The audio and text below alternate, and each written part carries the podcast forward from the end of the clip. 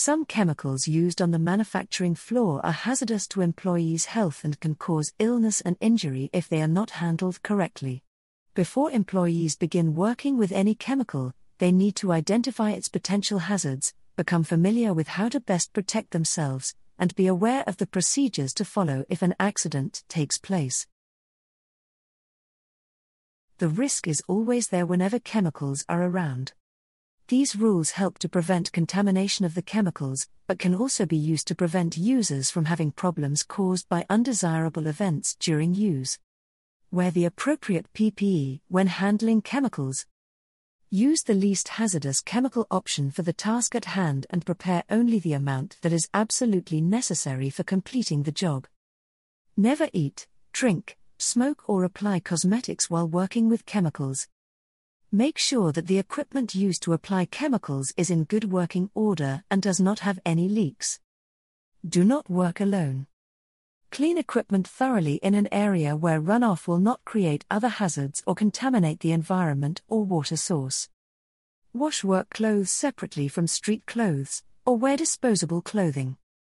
Wash your body thoroughly after using chemicals and before eating, drinking, smoking, or using the washroom. Make sure all containers are properly labeled and that the material is contained in an appropriate container. Don't use any material not contained or labeled properly. Report any damaged containers or illegible labels to your supervisor right away. Read labels and the Material Safety Data Sheet, MSDS, before using any material to make sure you understand hazards and precautions. Use all materials solely for their intended purpose. Don't, for example, use solvents to clean your hands, or gasoline to wipe down equipment.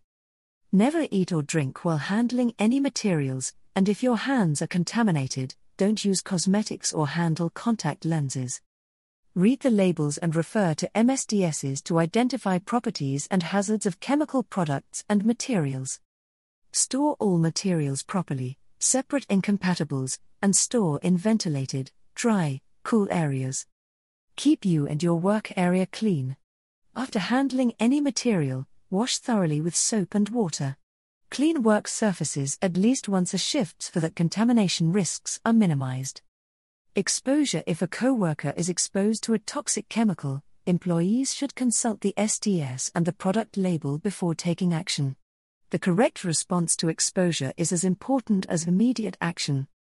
If the injured or ill person is having trouble breathing, is having convulsions, or is unconscious, employees should provide the necessary first aid and call 911. If the injured or ill person does not have any of the symptoms listed above, make sure employees know to contact the local poison control center. When calling, they should keep the chemical container handy to accurately instruct the operator about the type of exposure the person has experienced. He or she will then be able to give appropriate instructions.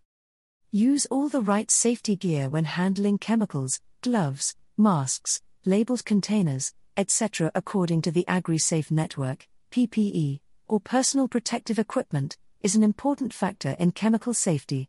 Although it is considered the last form of defense in a complete safety program, it is essential when doing work in close proximity. Types of hazards can come in various forms, including dust, fumes, gases, or liquids from such sources as batteries, pesticides, exhaust fumes, paint removers, or pesticides.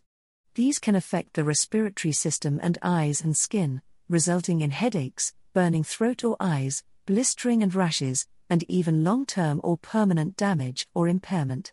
Among the various types of approved chemical PPE are aprons, gloves, coveralls, face shields, glasses capable of chemical resistance, and respiratory devices. The type of PPE used should be chosen according to the hazard type. It should also be usable by anyone, kept in working condition, and used only by qualified personnel.